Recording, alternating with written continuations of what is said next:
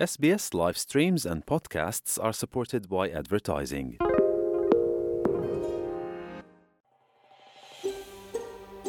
شما به اسپیس فارسی گوش می کنید. با رفتن به sbs.com.au به اخبار و گزارش های بیشتری دست خواهید یافت.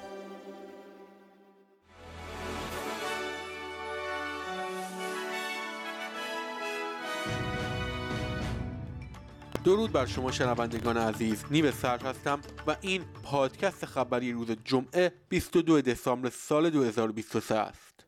با آغاز پاکسازی گسترده در شمال کوینزلند حمایت مالی بیشتری برای مردمی که تحت تأثیر سیل بی سابقه هستند در راه است. انتونی البنیزی نخست وزیر و ستیون مارز نخست وزیر کوینزلند قرار است در بازدیق از مناطق سیل زده امروز از بسته های کمکی بیشتری رونمایی کنند.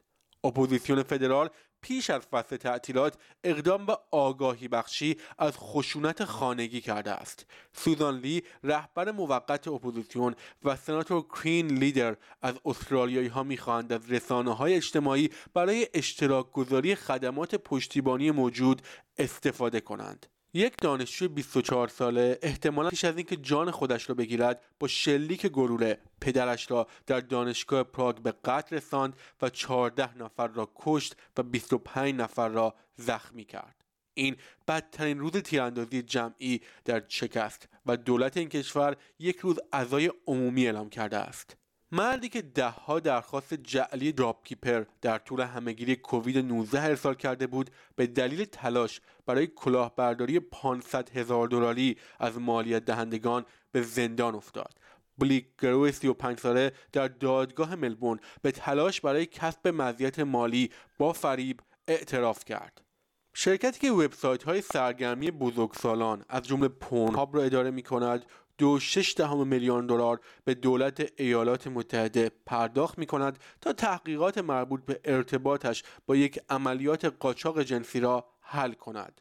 دفتر دادستانی ایالات متحده در بروکلین شرکت آیلو هولدینگز مستقر در مونترال که قبلا با عنوان مایندگیک شناخته می‌شد را به این اتهام متهم کرده است.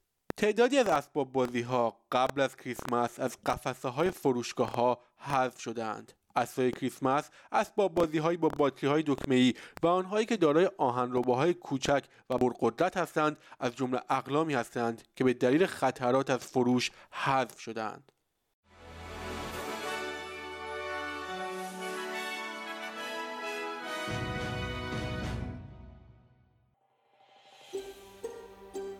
آیا می خواهید به مطالب بیشتری مانند این گزارش گوش کنید؟